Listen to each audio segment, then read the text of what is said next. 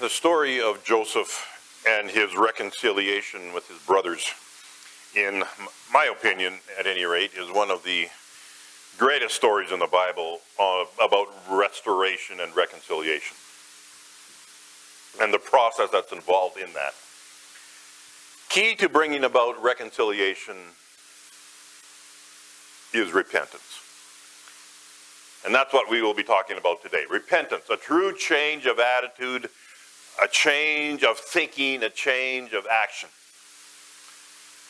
I came across a joke that illustrates this, so I thought I'd share it with you just for the sake of starting us off with some humor. Uh, a man named John received a parrot as a gift.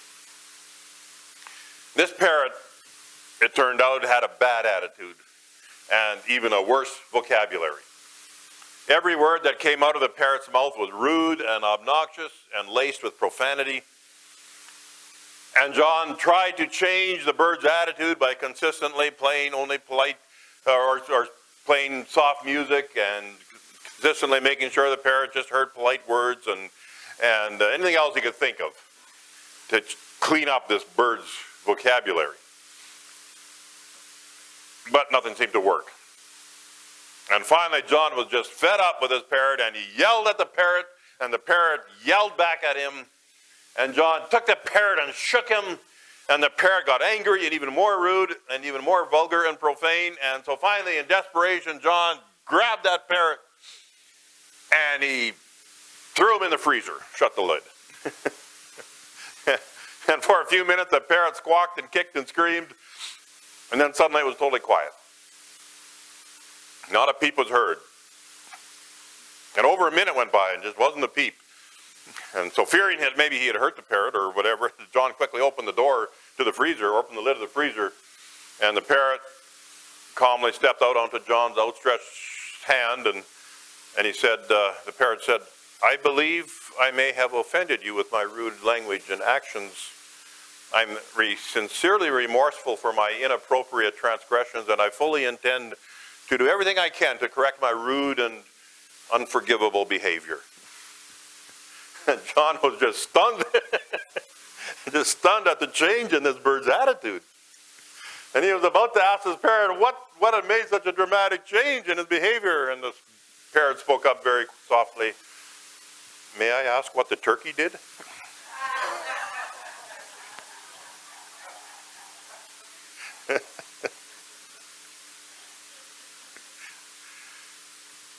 So the passage we want to look at this morning is the passage that Bonnie just read, uh, Genesis 44, verse 18 to 34.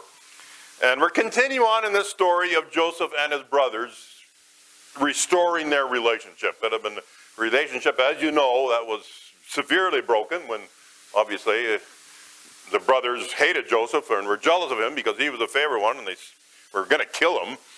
But they didn't. They changed their mind and sold him to some traders who brought him down to Egypt and sold him as a slave there. And so yeah, now they're coming back together uh, through this famine, and God is bringing them back together, bringing the brothers back to Egypt to buy food. And Joseph is now second in command on all the land of Egypt. And so it's a, it's a great story of, of the restoration and reconciliation between Joseph and his brothers.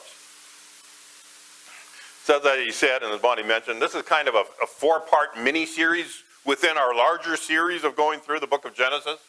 Uh, so right now we're in the section of dealing with that. So it's kind of a little mini series about Joseph and his relationship with his brothers, and uh, we, it has been severed, obviously, and it's the story, this four-part mini series on restoration or reconciliation. We've already done the first two parts. Uh, the first was coming face to face with our sin and to the place of having to admit to our sin and having to deal with our sin. The second is repentance. But repentance has to be real. It has to be genuine. And it always involves a change of attitude and a change of thinking and a change of action. So there will be tests to show if the repentance is genuine or not. That's what we looked at last week, if you remember, in chapter 43, verse 18 through 44, verse 17. That was the section we were in last week. Uh, these brothers of Joseph were tested in these three areas to show whether their repentance was genuine or not the test of actions, the test of attitude and the test of affections. The test in the area of action came when these brothers were entrusted with the charge of Benjamin on the trip down to Egypt and back. Now remember, Benjamin has, in a sense, replaced Joseph in the family. He was also the son of Rachel, the beloved wife of Jacob, the father. Rachel, remember, had born two sons, Joseph and then Benjamin, and she died giving birth to Benjamin. Rachel was Jacob's beloved wife. The other brothers were sons of other women. And Joseph was favored over the other brothers, and he made it obvious. And now Benjamin. Now that Joseph is gone, Benjamin is the one that's kind of taken Joseph's place and is favored by Jacob over the other sons. So it's kind of the same circumstances that caused the brothers to hate Joseph. But now, this test came. How would they treat Benjamin now when they got him alone? Remember what they did to Joseph when they got him alone 22 years earlier? Had there been a change in actions? They're now entrusted with Benjamin on the trip to Egypt and back. What are they going to do? The test in the area of attitude came at the meal, which we looked at last week, Joseph served to his brothers. Before, their attitude toward Joseph had been one of supreme jealousy because Joseph was favored over them. And because of the fact that Joseph, to show the favoritism, was given this coat of many colors. And now at this meal that Joseph is serving to his brothers, they still don't know it's Joseph. But Benjamin was deliberately favored over the other brothers, that he was given five times as much food as his brother brothers were. I think Joseph was closely watching. Had there been a change of attitude? Or did that jealousy still exist? And the test in the area of affection came with Joseph's silver cup being placed in Benjamin's sack. And again, we looked at this last week. As Joseph remembered his brothers, they were selfish and full of hate. They had hated him. In fact, they hated him so bad they couldn't even speak to him on friendly terms. They hated him so bad they had deliberately plotted to kill him. So, when Joseph's silver cup was found in Benjamin's sack, Joseph said the rest of the brothers could go home to their families with the food, but Benjamin, the guilty one, had to stay and be his slave. So, how would the brothers respond to that situation? Had there been a change in affection?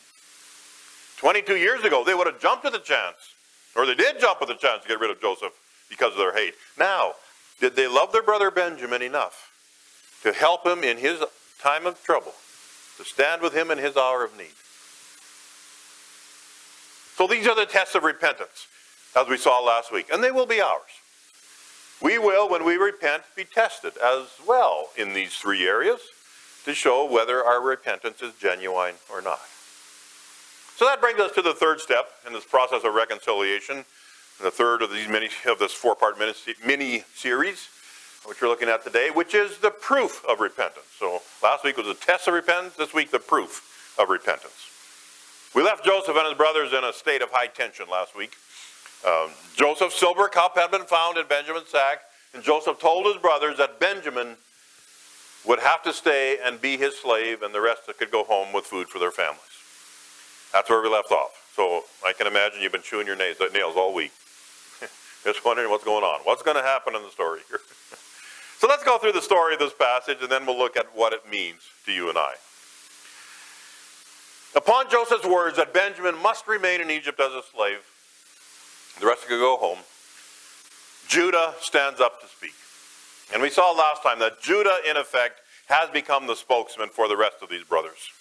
So Judah steps up and he launches into an eloquent speech, a plea that is almost unparalleled in Scripture. So as you follow along, you can see that firstly, Judah reminds this leader of Egypt Joseph, but the brothers don't know that. Uh, he reminds this leader of Egypt why Benjamin, the one who's in trouble, why he's even there in the first place. And notice how courteously, courteously Judah talks to this ruler and respectfully. He says, and I'm paraphrasing here, he says, You asked last time about our family, whether we had a father and a brother. And we told you we had an old father and a young brother, the child of father's old age. And then you said to us, Bring the young brother back next time so I can see him, so I can know if your story is true. If you don't, you won't be able to trade in the land. And then Judah goes on. We, we went back to our father and we told him what you had said.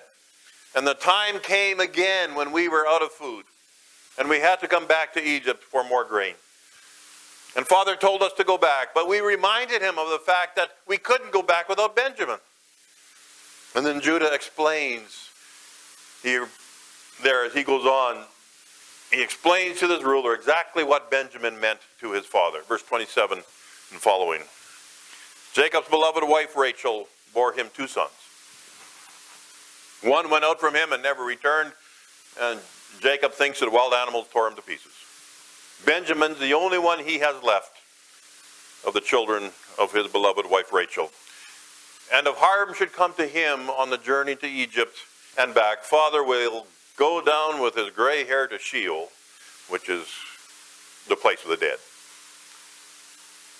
Get that down to verse 30 and 31. I can almost almost hear Judah pleading, Sir, if I go home without Benjamin, my father will die. He will die in grief. Sir, Dad's life is wrapped up in the life of Benjamin. He will die in sorrow if Benjamin doesn't come back with us. And then, finally, to the climax of his appeal, Judah suggests an alternative to solve this dilemma, verses 32 to 34. He informed this ruler that in order for Jacob to even allow Benjamin to come, Judah had offered himself as surety for Benjamin. If harm befell Benjamin, Judah would be personally responsible and bear the blame forever.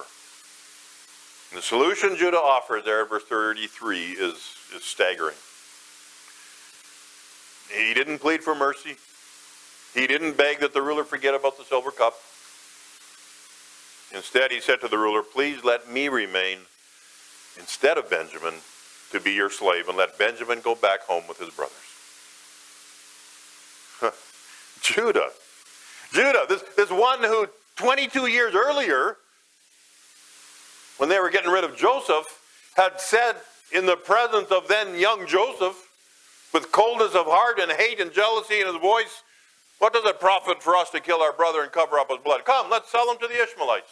That's back in chapter 37, verse 26. What a change in Judah. Now, Judah's past life has been anything but commendable. Uh, it's been quite the opposite. We've seen that as we've gone through the story of Genesis.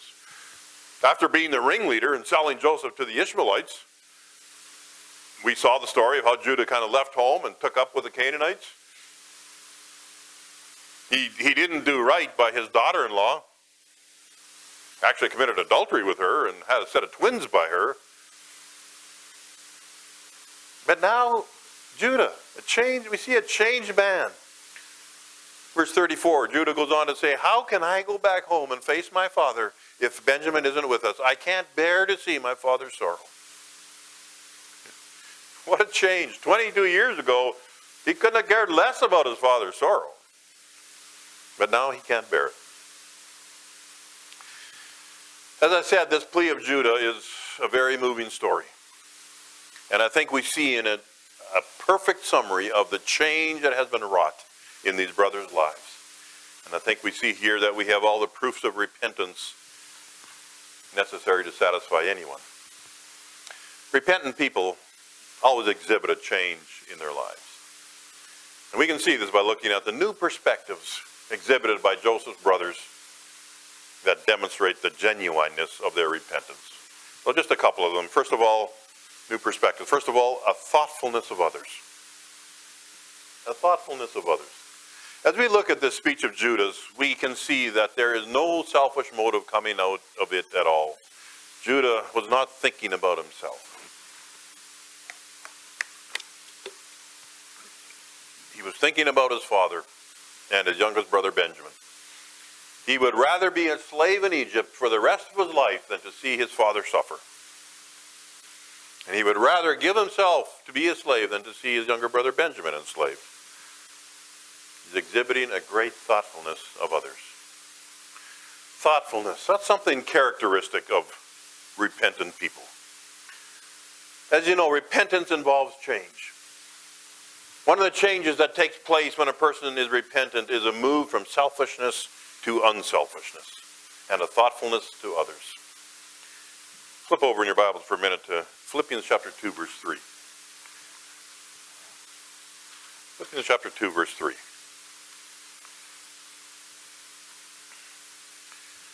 It says there, do nothing from selfishness or empty conceit,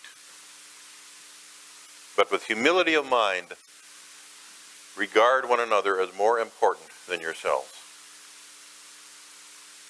Hmm. The Apostle Paul is saying there that this attitude, this unselfish attitude of being thoughtful of others and putting others ahead of yourself is something that should be characteristic of the people of God, characteristic of Christian people who are hopefully repentant people. Unrepentance is, in essence, selfishness. It's a state where you are thinking more of yourself and only of yourself. You're not thinking about others. And so when repentance comes, there comes with it a thoughtfulness of others. It's a sign or a proof of repentance that the repentance is genuine. So these brothers here showed a genuine thoughtfulness of others, which showed them to be repentant. And then secondly, a self-sacrificing attitude. A self-sacrificing attitude. This speech of Judah's reaches its climax, of course, in verse 33, when Judah offers to take Benjamin's punishment on himself so that Benjamin could go free. It's a very touching scene. He had changed so much from the way he had dealt with Joseph 22 years earlier. It was a complete turnaround. He exhibits a self-sacrificing attitude. Jesus said in John chapter 15 verse 13, greater love has no one than this, than one laid down his life for his friends. And here we see Judah displaying that kind of love for his brother. With repentance, again, comes a change from selfishness to unselfishness. Unrepentant people would never offer themselves for the sake of others. But with repentance comes a self-sacrificing attitude. Well, these brothers passed the repentance test with flying colors. And we can see readily that from the self-sacrificing attitude they exhibited and from the thoughtfulness of Benjamin and their father.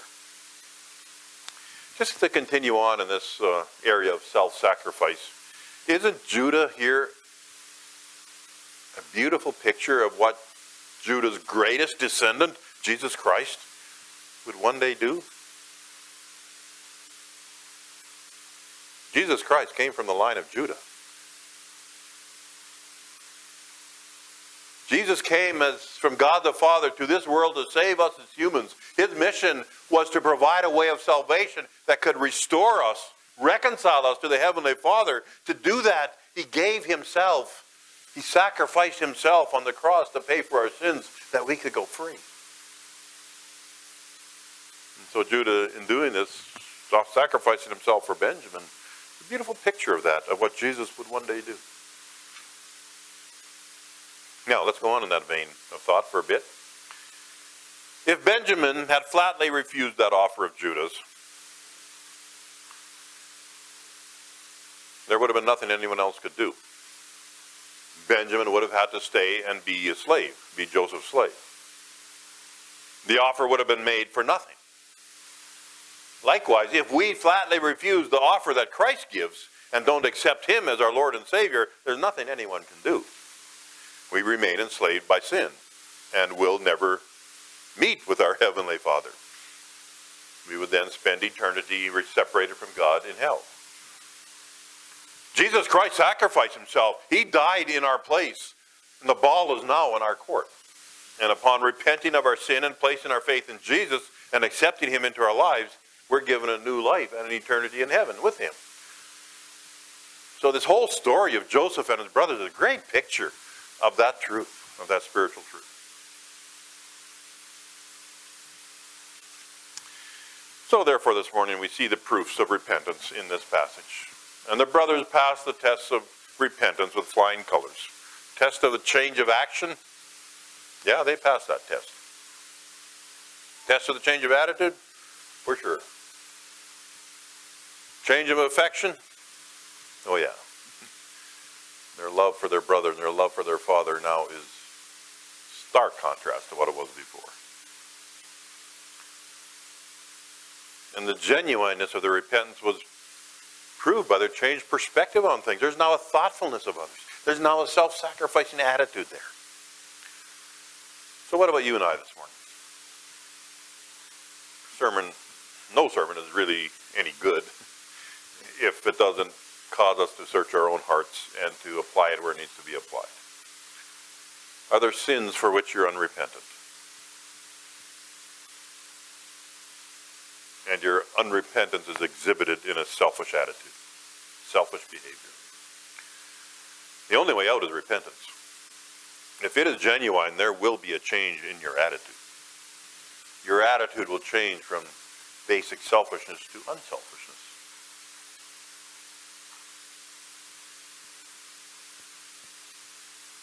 It's only you, you can answer that question. I, I don't know the answer to that. Only you do, you and God. So I encourage you to examine your hearts. Where are you at? The answer to so much is repentance. True, genuine repentance. Let's just take our moment of silence again. I'll just leave you and your God together alone, alone together just for a few moments. What, what is God saying to you, to me this morning personally? No one else, just me. What's God saying? Give you a few moments and allow God to speak to your heart.